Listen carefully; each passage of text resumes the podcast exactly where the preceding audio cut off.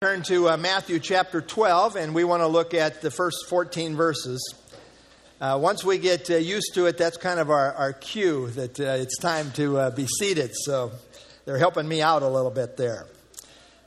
Matthew chapter 12, 1 through uh, 14, Christ is Lord of the Sabbath is what I've titled the message here. And, and let's ask the Lord to bless our study together. Lord, again, we thank you for your word, the living word. And uh, we pray that you would uh, minister to our hearts as we study together. Give me grace to teach accurately and clearly in, uh, in a way that uh, is helpful for your people. Help us to grow in grace. And Lord, if there's anyone that has not yet come to faith in Christ, we, we pray for their salvation as the word goes forth as well. We pray in Christ's name. Amen. Well, as uh, you note on the overhead, uh, this is uh, the outline of the Gospel of Matthew, which has as its theme Christ the King. And we have worked our way down to chapters 11 and 12, which uh, present the rejection of the king. The king's been presenting himself to the nation of Israel, and now the moment of decision has come for the nation. And they are rejecting uh, their Messiah, their Messiah king. A good part of Christ's earthly ministry involved presenting his messianic credentials to Israel. Uh, his miraculous kingdom signs were undeniable and they were so voluminous as to be overwhelmingly convincing. His miracles were kingdom miracles. That is the nature of the miracles. Uh, they were kingdom miracles. And they were therefore signs showing that Jesus Christ was the Messiah King, offering Israel the kingdom on the condition of repentance. That's the condition. Uh, John the Baptist prepared the way. Uh, repent, for the kingdom is at hand. Christ followed in that uh, ministry of John the Baptist saying, Repent, for the kingdom is at hand. Alas, Israel largely did not repent, but instead persisted in the legalism of their Judaistic religion as taught by the scribes and the Pharisees. The indifference of the people and the antagonism of the religious leaders characterized Israel's rejection of Jesus as their Messiah.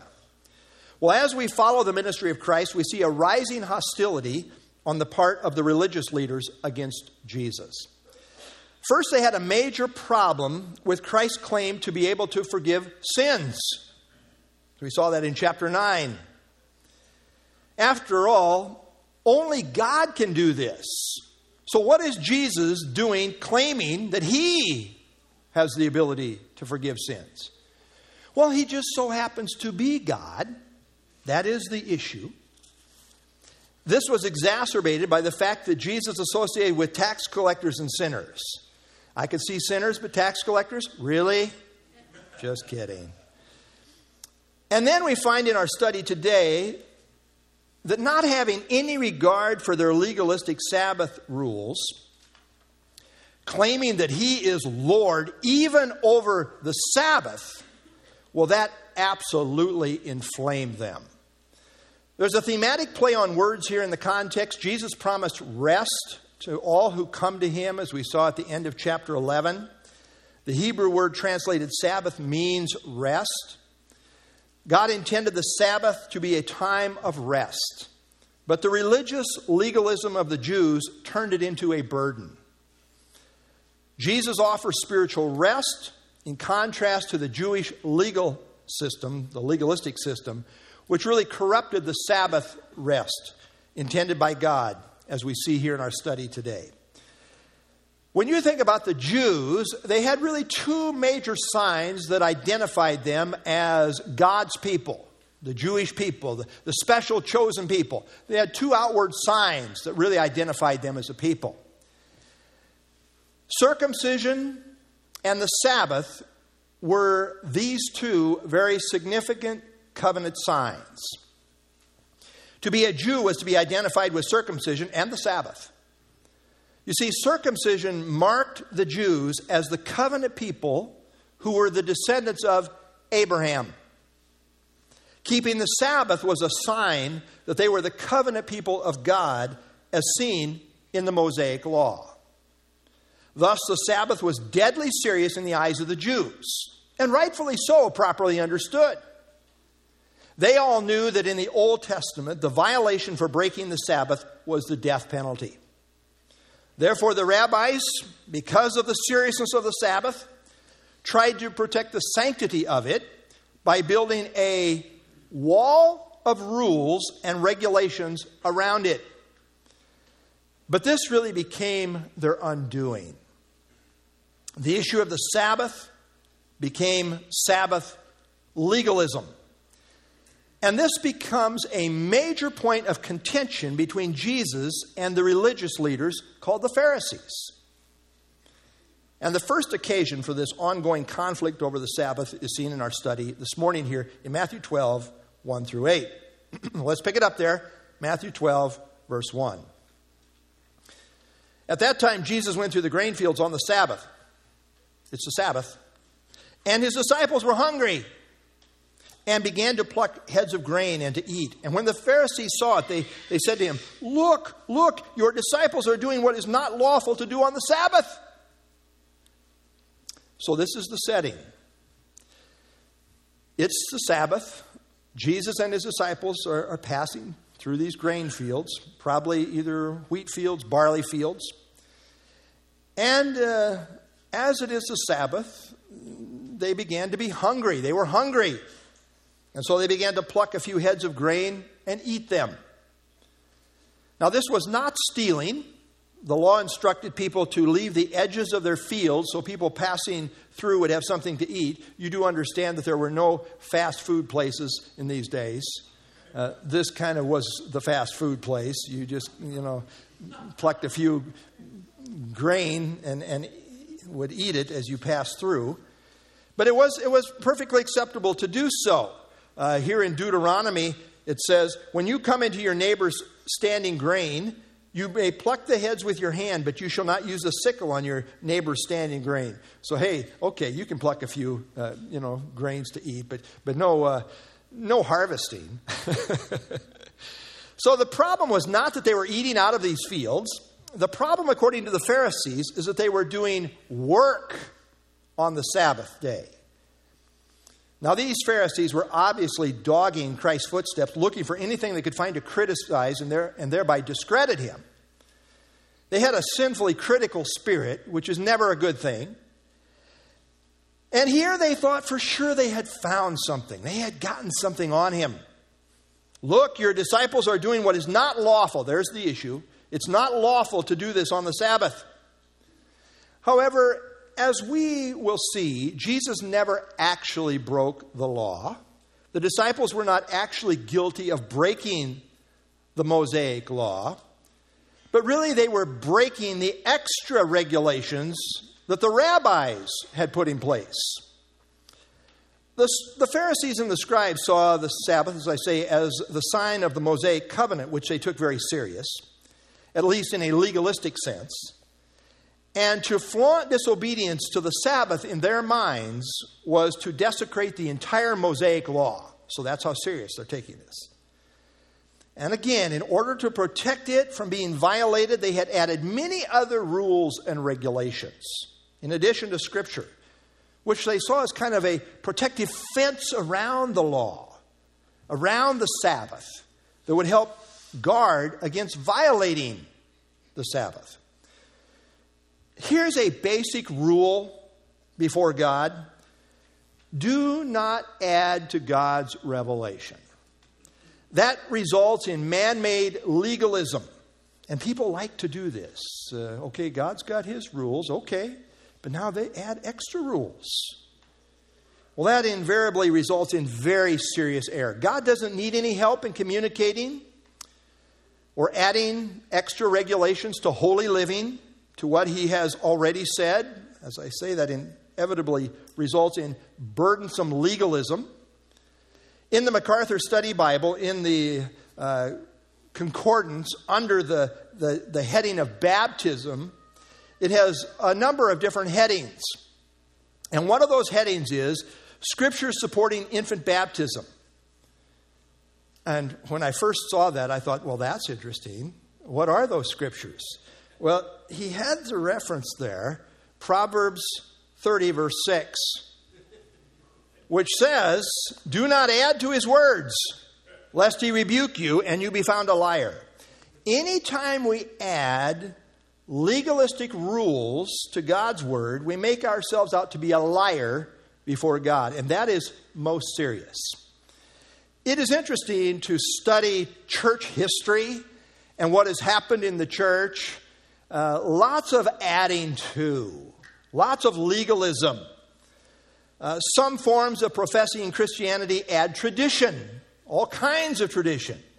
And we certainly could point at the Catholics, but there's a lot in all of our circles here. Uh, some are more grievous than others. Uh, when you add sacraments, when you add rituals, when you add the Apocrypha, pretty soon it gets to the point where it is so corrupted that it violates the very message of grace that true Christianity stands for. Well, Jesus often rebuked the Pharisees for adding their traditions to the Word of God as legalistic requirements for the people to live by. It's always good to say, Do you have a verse for that?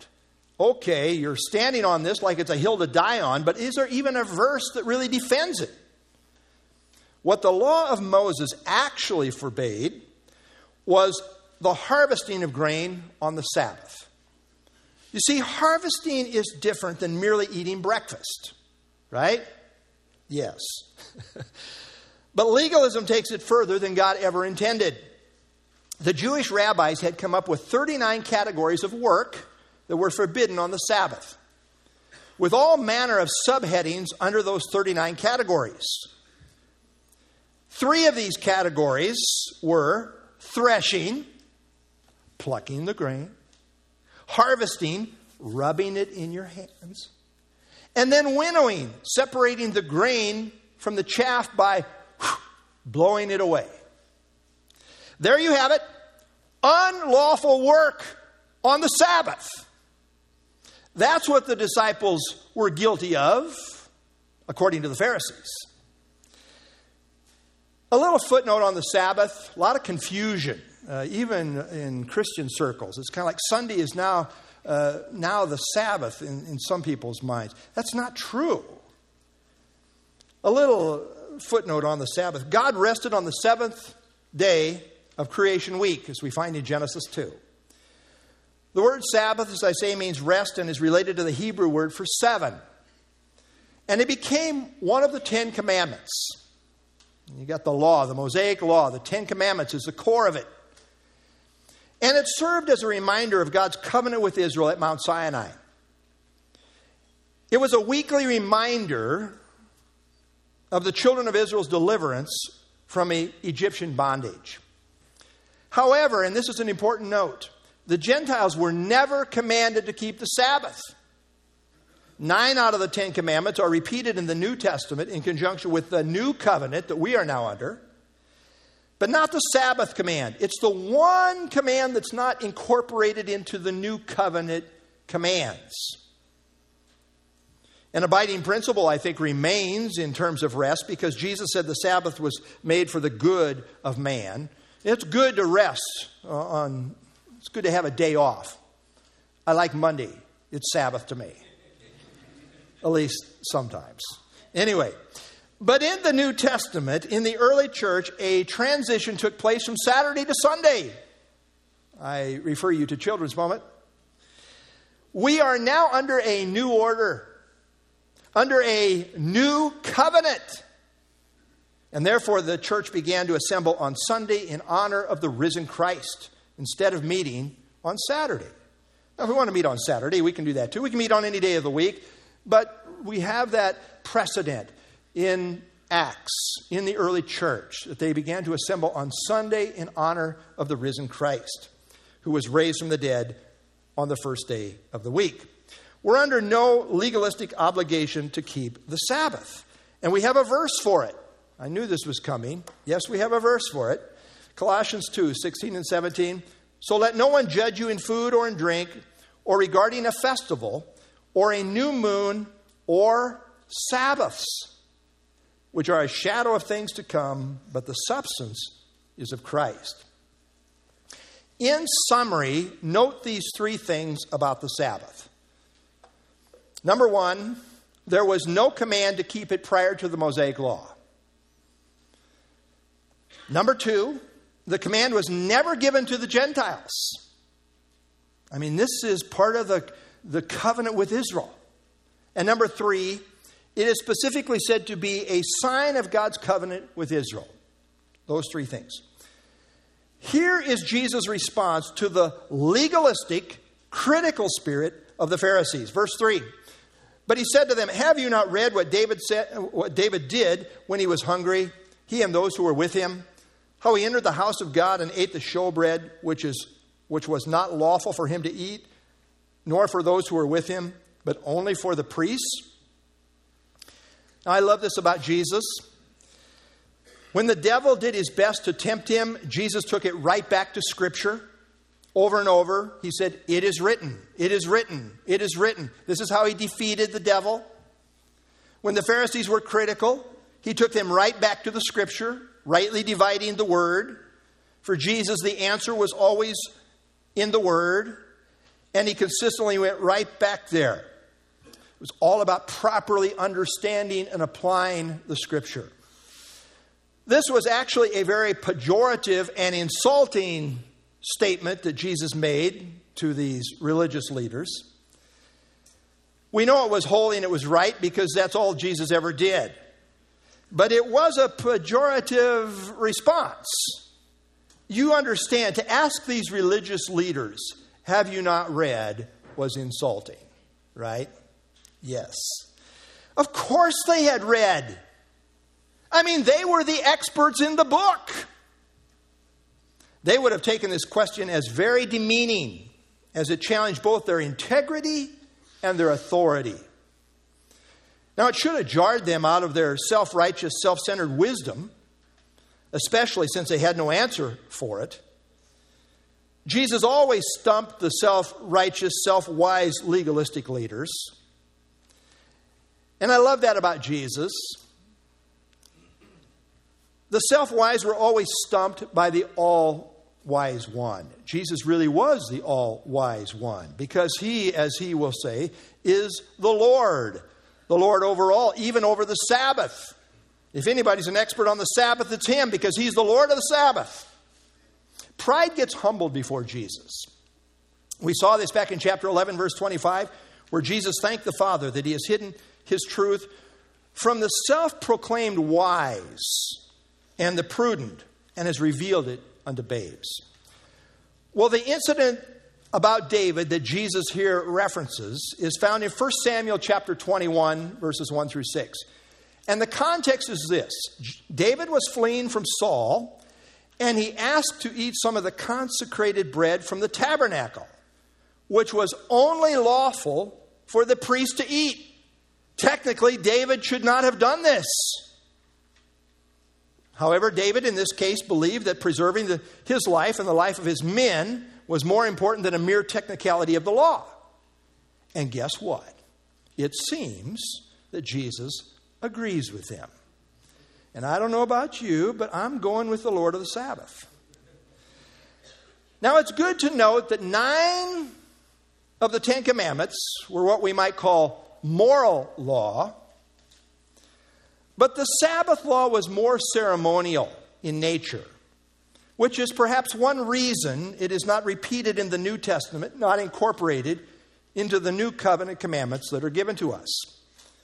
In Matthew 23 23, Jesus spoke of the, quote, weightier matters of the law as being justice and mercy and faith.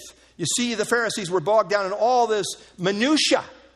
And he says, Yeah, okay, but the weightier matters relate to justice, mercy, and faith. And what I see Jesus teaching is that human life is a very high priority before God. A higher priority than the technicality of the ceremonial law. That's the spirit of things here. The Sabbath restrictions were never intended to apply to deeds of necessity the Sabbath, is intended by God, was to be for man's benefit, not his detriment. There's a spirit of things here, and God takes that spirit of things into account. And he looks at the motives. By recounting this incident, Jesus showed that human need supersedes the ceremonial law of the Sabbath. It's a new concept to these legalistic Pharisees. Very hard concept for the legalist. You see, the legalist is all about rules. Rules above people. That's the spirit of the legalist. And the legalist wants rules for everything, certainly applying to everybody else. Maybe not to myself, but certainly to everybody else. And the legalist, therefore, has a hard time with the spirit of mercy superseding a technicality of the law.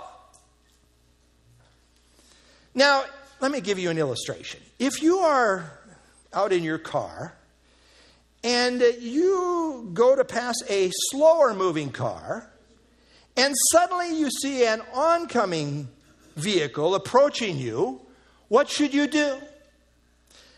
Not go over the speed limit and die in a head on collision? At least you kept the letter of the law by not going over the speed limit, right? You died obedient. Very good. Stupid, but very good. Wrong. You should value life above the technicality of the law and speed to get around so you will be safe. Now you say you should never get yourself into that situation. Okay, okay, you're in that situation. Floor the thing, would you? I'm in the car. There's a little bit of sanctified common sense here.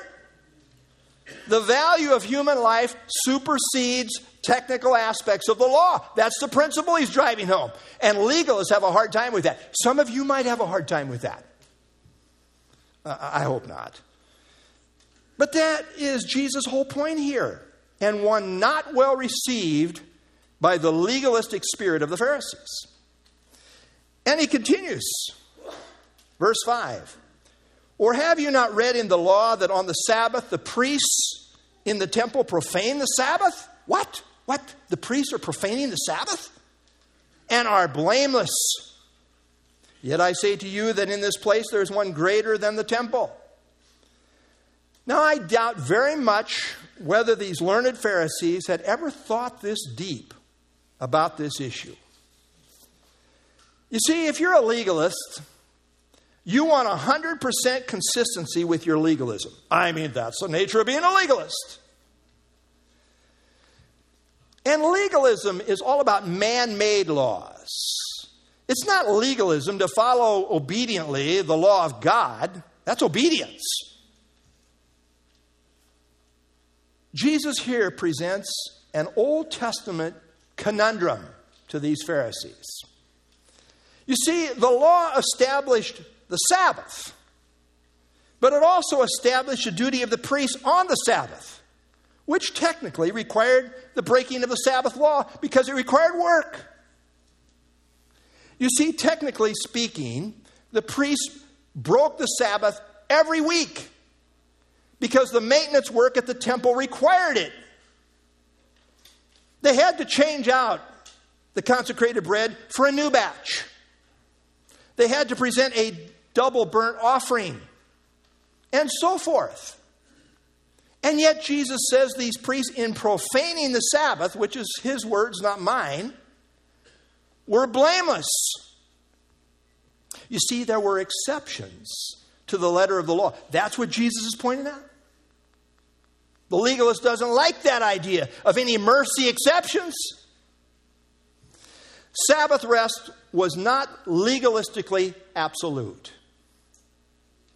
The priestly duties for the sake of worship were not forbidden on the Sabbath, but indeed required. In the case of sacred duties of the temple, those sacred duties overrode the sanctity of the Sabbath mandates. In that sense, the temple was shown to be greater than the Sabbath. The temple takes precedence over the Sabbath in that situation. And then Jesus makes this application saying, Yet I say to you that in this place there is something greater than the temple. Okay, if that's true, that the temple duties took priority over the Sabbath, now there's even a greater reality on the scene. You see, the Jews had an almost idolatrous, mystical view of the temple. We see this back in Jeremiah, where it says, Do not trust in these lying words saying, The temple of the Lord, the temple of the Lord, the temple of the Lord.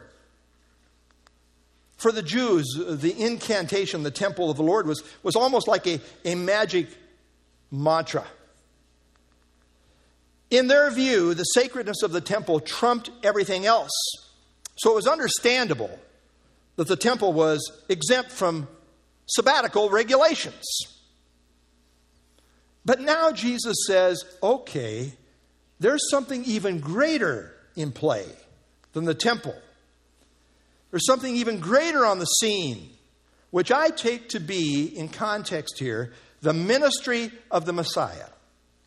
the sense is this if the ministry of the temple overrode the Sabbath, how much more so the even greater ministry of the Messiah?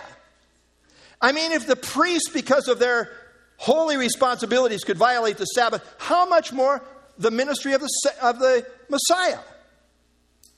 Now, some think the greater thing refers to the Messiah himself, others to kingdom truth being presented, but I, think, I tend to think it most probably refers to the ministry of the Messiah. And there are several reasons to think this. Number one, the word one is in italics, it's not a part of a literal translation. Number two, the word greater is neuter in gender, which would indicate something greater is in view rather than a person. And number three, the parallel thought is a contrasting of the ministry of the priest with that of something greater, which in parallel would be the ministry of Christ. Uh, I think Stanley Toussaint gives a good summary statement here when he says, If the ministry of the temple superseded the Sabbath rules, how much more does the work of the Messiah overrule the Sabbath? I think that's what we're talking about. And then he gets to the heart of the matter, verse 7 But if you had known what this means, I desire mercy and not sacrifice, you would not have condemned the guiltless. Here was the heart of the problem, pun intended. Legalism tends to be merciless, it shows no grace. And you know what? That is not like God. Even the law of Moses had a place for mercy. Legalism doesn't. And the quote here is from Hosea chapter 6 and verse 6, which says, I desire, For I desire mercy and not sacrifice, and the knowledge of God more than burnt offerings. To, to really know the heart of God and to function accordingly. That's what's really important. This is the second time that Jesus has quoted Hosea 6 6 to these Pharisees. The first time was back in Matthew 9 13. The word mercy in Hosea 6 6 is the Hebrew word hesed, often translated as loving kindness. God is concerned about compassion over ritual. God is interested in the heart of people that are in tune with His heart, not just religious exercises and, and rituals that really sometimes trample over people. The rabbis had succeeded in turning the Sabbath into a burden instead of being the blessing the rest blessing as intended by God. Mercy takes into account the motives behind what is happening and not merely cold legalistic rules. The New International Bible Commentary says the quotation of Hosea 6 6 is the denial of the right to judgment until the motives behind an act are known. Obviously, God takes into account, Jesus took into account the motives behind what was happening. Normally, it's not right for David just to show up every Sunday and say, hey, it's time for us to eat breakfast here. That's not normally, but there was a, there was a special circumstances, special situation. God takes into account the motives in such a case. Holman Christian Study Bible says Jesus taught that Sabbath law was overridden by priorities such as one, genuine human need, number two, worship, sacred duties at the tabernacle, number three, acts of kindness related to mercy. And that leads us to the climactic statement in the whole text this morning, verse 8. For the Son of Man is Lord even of the Sabbath. Here's the bottom line issue in the whole matter it's all about authority. Lord is, a, is an authority word. Who has authority? Who's Lord? Who's master over the Sabbath? Who gets to decide what the fine nuances and what violates the Sabbath and what doesn't? Well, Jesus, just Jesus as the Son of Man, He's the Lord of the Sabbath. Son of Man is a messianic title going back to Daniel 7 13 and 14. By the way, Son of Man was Christ's favorite designation of himself as recorded in the Gospels, appearing about 80 times. Son of Man presents the Messiah as the great representative of humanity. And yet he has divine characteristics such as having dominion over all and an everlasting kingdom. This is no normal man. Yes, he is man, but he's no normal man. He's the Son of Man, a messianic designation. You see, as the Son of Man, Jesus is of the order of man. As the Son of God, Jesus is of the order of God.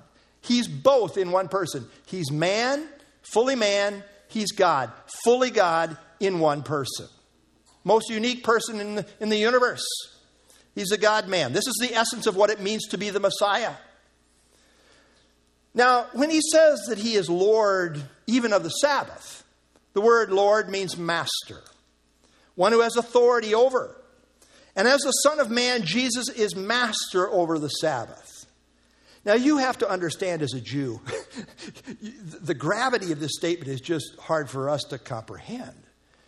I mean, who is master over the Sabbath other than, you ready for this? God Himself. It's a statement of deity. Because only God has absolute authority over the Sabbath. Every Jew knew that. Every Jew knew the Sabbath goes back to Genesis chapter 2. God created the Sabbath, He ordained the Sabbath, He regulated the Sabbath, He commanded the Sabbath. Who is Lord of the Sabbath? God.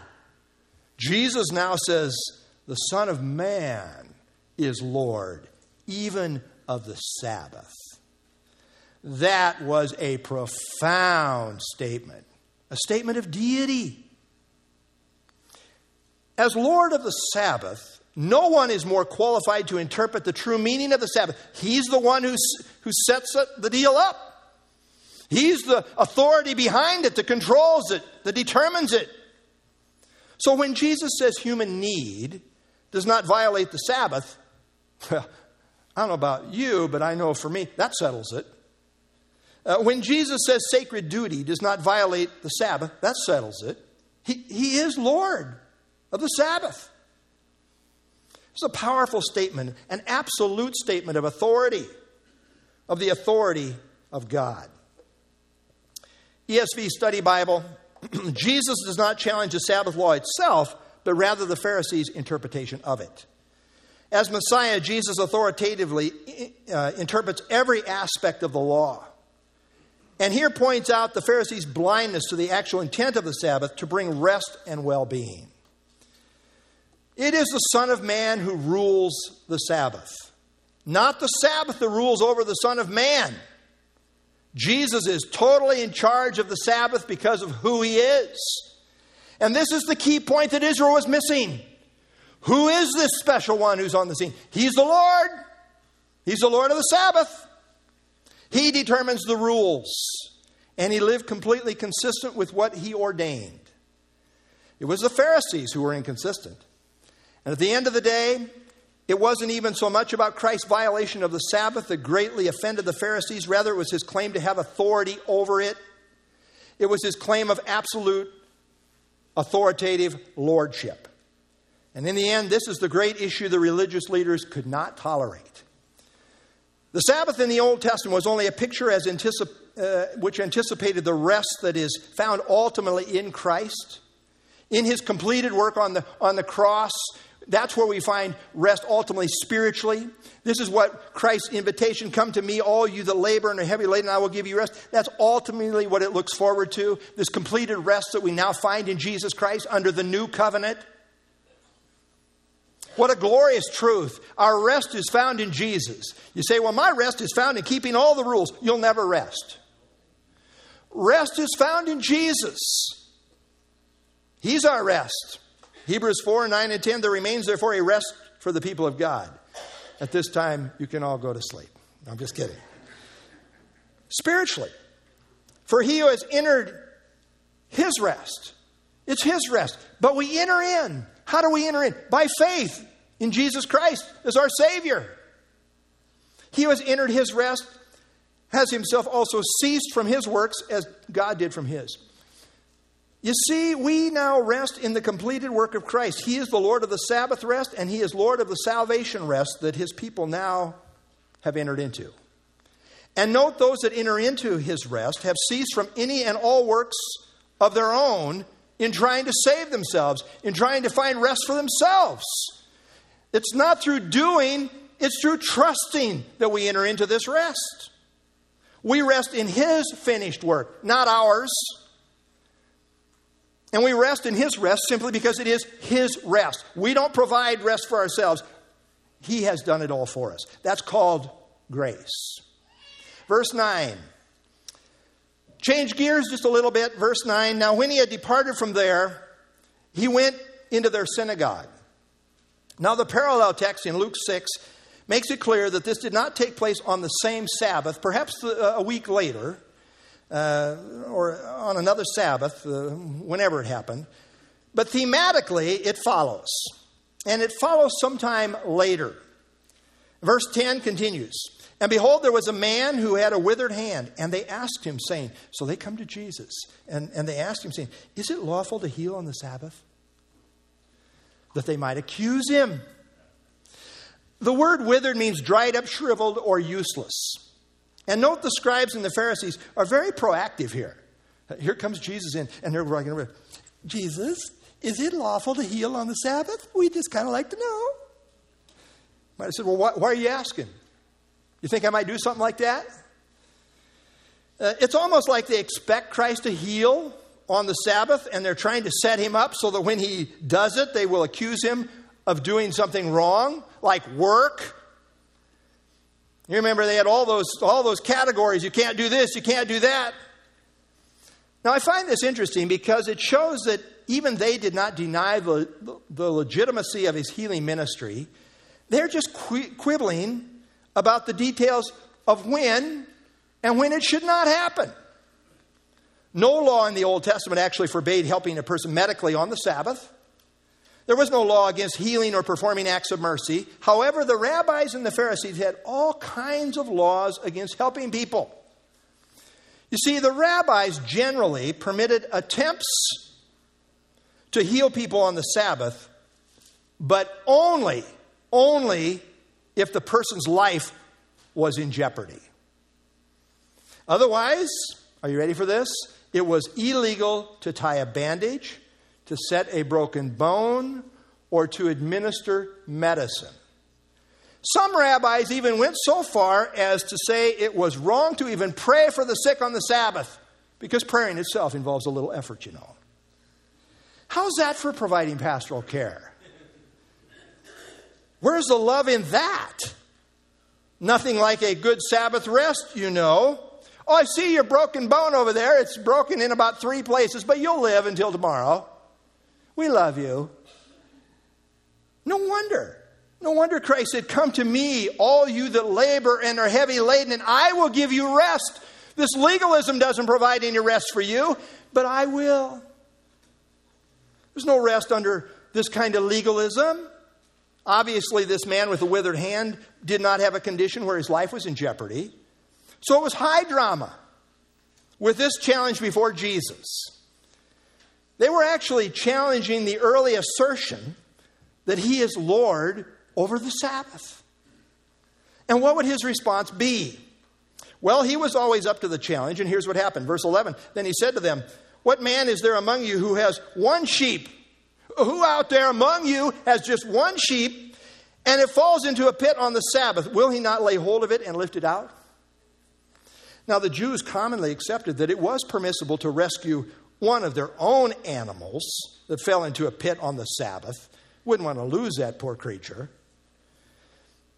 This is something they would all do, and he challenges them. Which of you wouldn't do this? Well, logic says if they're willing to help a sheep, why could they not help a person who is much more valuable, has much more value than a sheep? Therefore, Jesus posed this question and answer. Verse 12 Of how much more value then is a man than a sheep? Therefore, it is lawful to do good on the Sabbath. The logic of Christ here was impeccable and irrefutable. You can almost hear the deafening silence, and there was silence. We read in the cross reference here in Mark chapter 3, verse 4, he said to them, Is it lawful on the Sabbath to do good or to do evil, to save life or to kill? But they kept silent. Every Jew knew that people were created in the image of God and therefore of much more value than a mere sheep. It was beyond argument. I mean, you have to be an evolutionist not to get this. And the Jews didn't believe in evolution, you see. Jesus, therefore, gave the logical conclusion therefore, it is lawful to do good on the Sabbath. That's a conclusion. What a revolutionary concept. You mean we can give medical attention to the guy who's got a broken arm in three places? Yes. The Lord of the Sabbath, the one who's in charge of the whole thing, says it's lawful to do good on the Sabbath. It's always lawful to do good. In fact, the entire premise and purpose behind the Sabbath law was for the good of mankind, not their detriment. They were missing the spirit of things. In Mark 2 27, Jesus said the Sabbath was made for man and not man for the Sabbath. The legalists had it backwards. Verse 13, then he said to the man, Stretch out your hand. And he stretched it out. And it was restored as whole as the other. I love that. I wish I'd have been there. It was great. Jesus the Lord is ever in control of every situation. He commands the moment. He took charge. But before the action of healing took place, Mark makes the notation that is not recorded in Matthew. But notice what it says before the healing. And when he had looked around at them with anger, being grieved by the hardness of their hearts, he said to the man, Stretch out your hand. And he stretched it out. And his hand was restored as whole as the other. Before Jesus dealt with the man and healed him, before that, Jesus looked right through these hard hearted people with anger. There is such a thing as a righteous anger, as Jesus displayed here. And few things grieve the Lord more than hard heartedness that doesn't care about people. After giving them an intent look of anger. And I believe that was piercing, piercing. Jesus then commanded the man, Stretch your hand. He didn't say, Well, would you be interested? No, he commanded him. He's the Lord. Stretch out your hand. The Lord of the Sabbath, he's, he's taking control of the situation. And immediately he stretched it out and was completely restored instantly. He didn't say, like modern miracle healers, it may take a while. no. And really, it's a miracle of creation. To make a withered hand instantly whole was basically to take that which is dead and give it life. Speaks of his creation power. And since it was the Creator who initiated the Sabbath in the beginning, as seen in Genesis 2 1 through 3, this miracle demonstrated that indeed Christ was the Lord of the Sabbath. He claimed it and then he proved it in this miracle, which he performed on the Sabbath. You know, Christ's miracles were always for a purpose.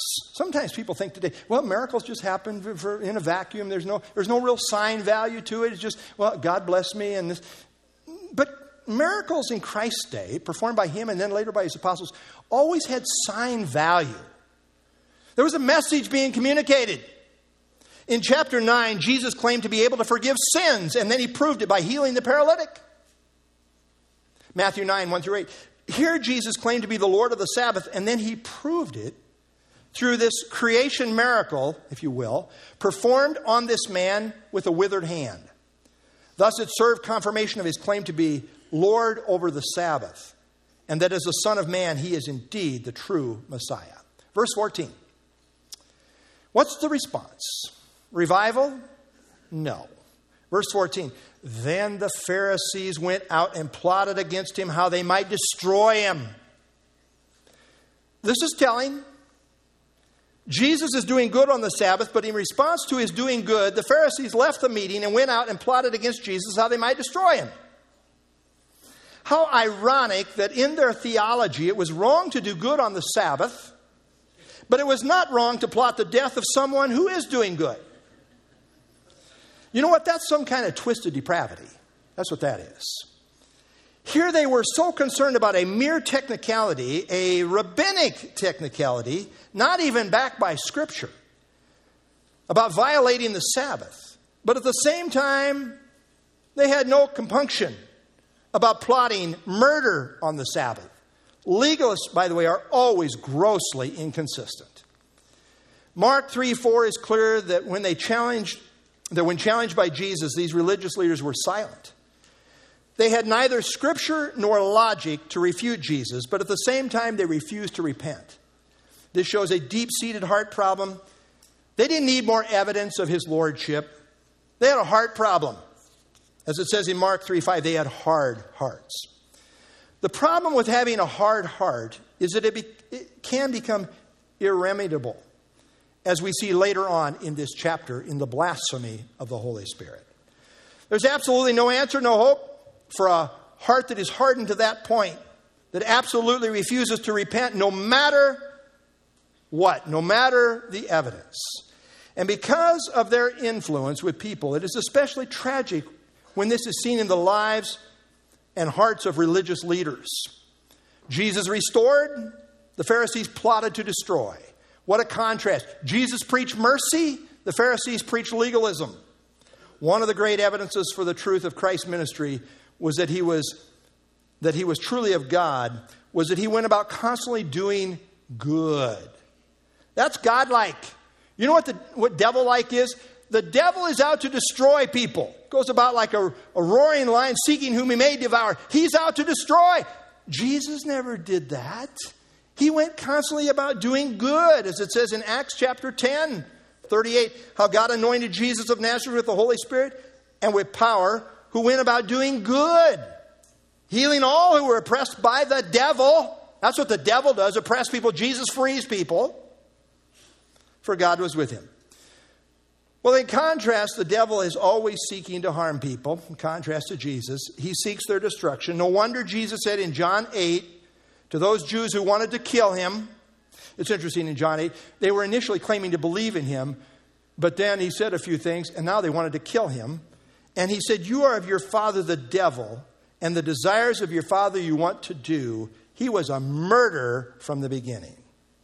Indeed, people are known by their fruits, just as Christ said.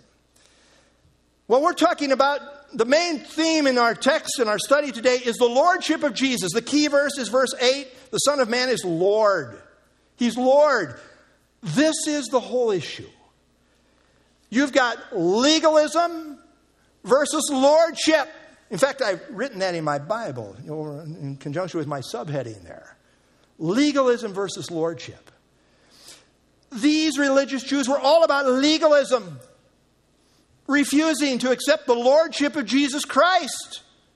You know, that becomes the issue. The Bible says, believe on the Lord Jesus Christ, and you will be saved. Whoever calls on the name of the Lord will be saved. You know, a lot of people, they're into religion, legalism, not so much into Jesus.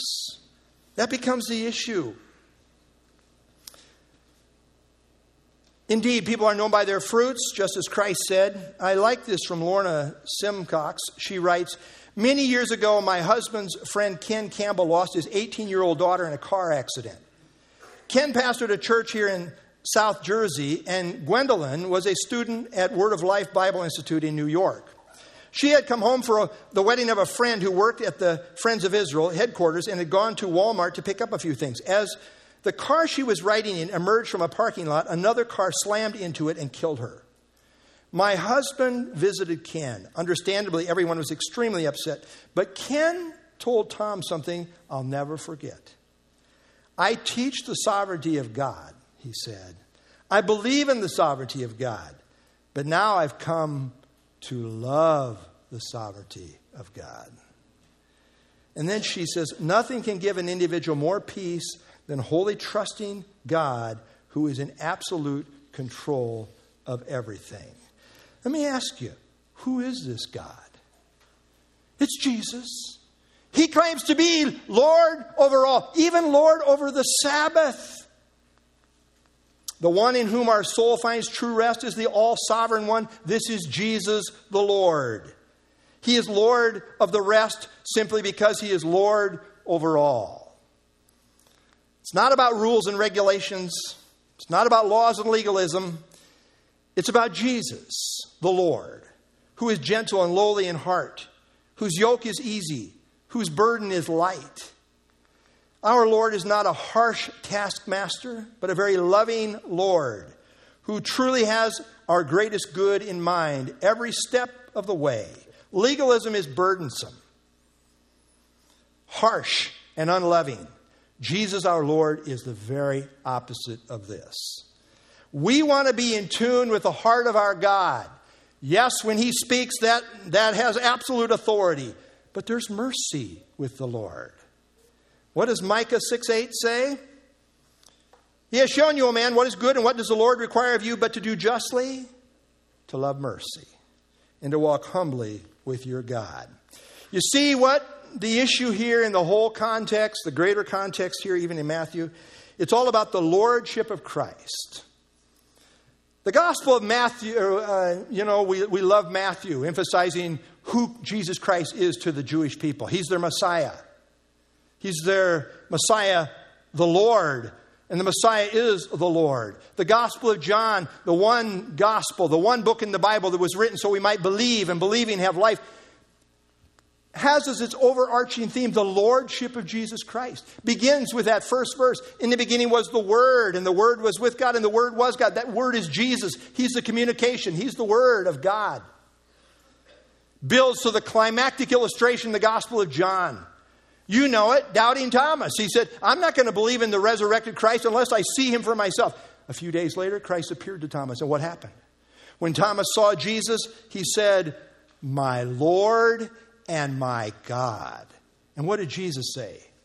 Thomas, you have seen and believed. This is what it means to believe in Jesus. The other main theme in the Gospel of John is that Jesus is Savior. John the Baptist introduced Jesus. Behold, the Lamb of God, the God provided sacrifice who takes away the sin of the world. Builds to a climax, John chapter 19, Jesus dying on the cross. And what's the last thing he said? It is finished. He paid the full price for our sins as our Savior. What is the gospel? Christ died for our sins, according to the Old Testament scriptures. He was buried. He did it all. He died for our sins. He was buried. And then he rose again as Lord over all. That's the gospel. You know, we're having a service for uh, Rose Gibbs this afternoon. I prayed for Rose for many years. My relationship with her goes way back, many, many, many years. Barb uh, Kerber was sharing with her mom year after year, and we were praying. And we just were never quite sure about Rose. But in recent weeks, it was clear that, that Rose had come to make a, a true confession of faith, at least as far as we could tell. And uh, Barbie told me what she did with her mom is as they would talk time after time, she made it very personal. Very personal. Mom, who is Jesus to you? Who is Jesus to you personally? Mom, what did Jesus do for you personally? Who is he to you? What did he do for you? And she listened intently in those last few weeks in a way that she had never listened before, at least according to Barb's uh, testimony to me. This is the ultimate issue. Who is Jesus to you? He is Lord over all, He's the Lord of the Sabbath.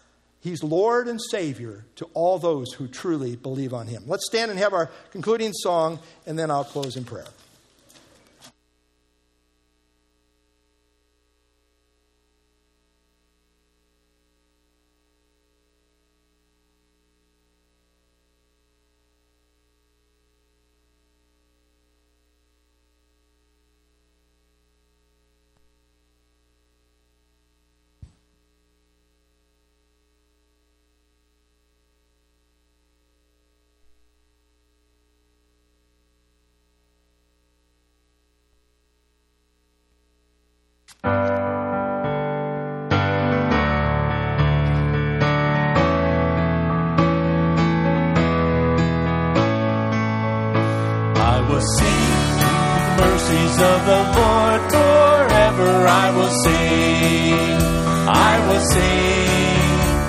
will sing of the mercies of the Lord. Forever I will sing of the mercies of the Lord.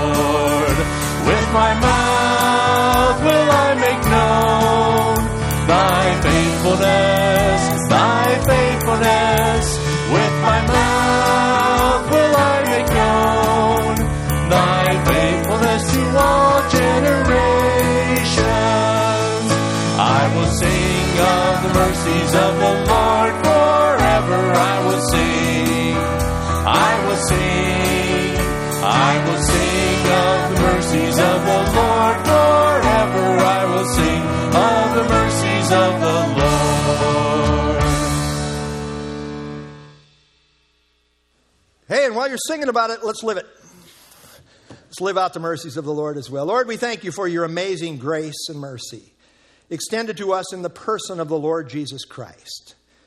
Lord, two great issues before Israel. We'll get to it in Matthew chapter 16. Who do the, who do the people say I am? The key issue. Who is Jesus? Well, we see he's, he's Lord. He's Lord over the Sabbath, meaning he's Lord over all. He's the Creator God. We believe in the Holy Trinity, the Father, the Son, and the Holy Spirit. But as the Son of Man has, has this kind of authority. What an amazing reality. And Lord, we, we thank you for your, your teaching us about the Sabbath. You, you are the ultimate expert on this, as you are Lord of the Sabbath. And uh, Lord, it is true, even today, so many get wrapped up in a legalism, in a legalistic spirit, losing sight of the true heart of God, which desires mercy, not just uh, religious ritualism and legalism. It's not about that. It's about who Jesus is as Lord. As Lord, and as we follow the story through, as Savior.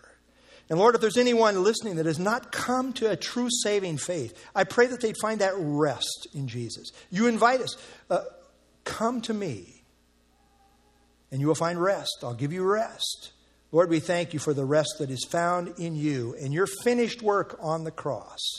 We must come on your terms, recognizing you for who you are as Lord, as our Savior.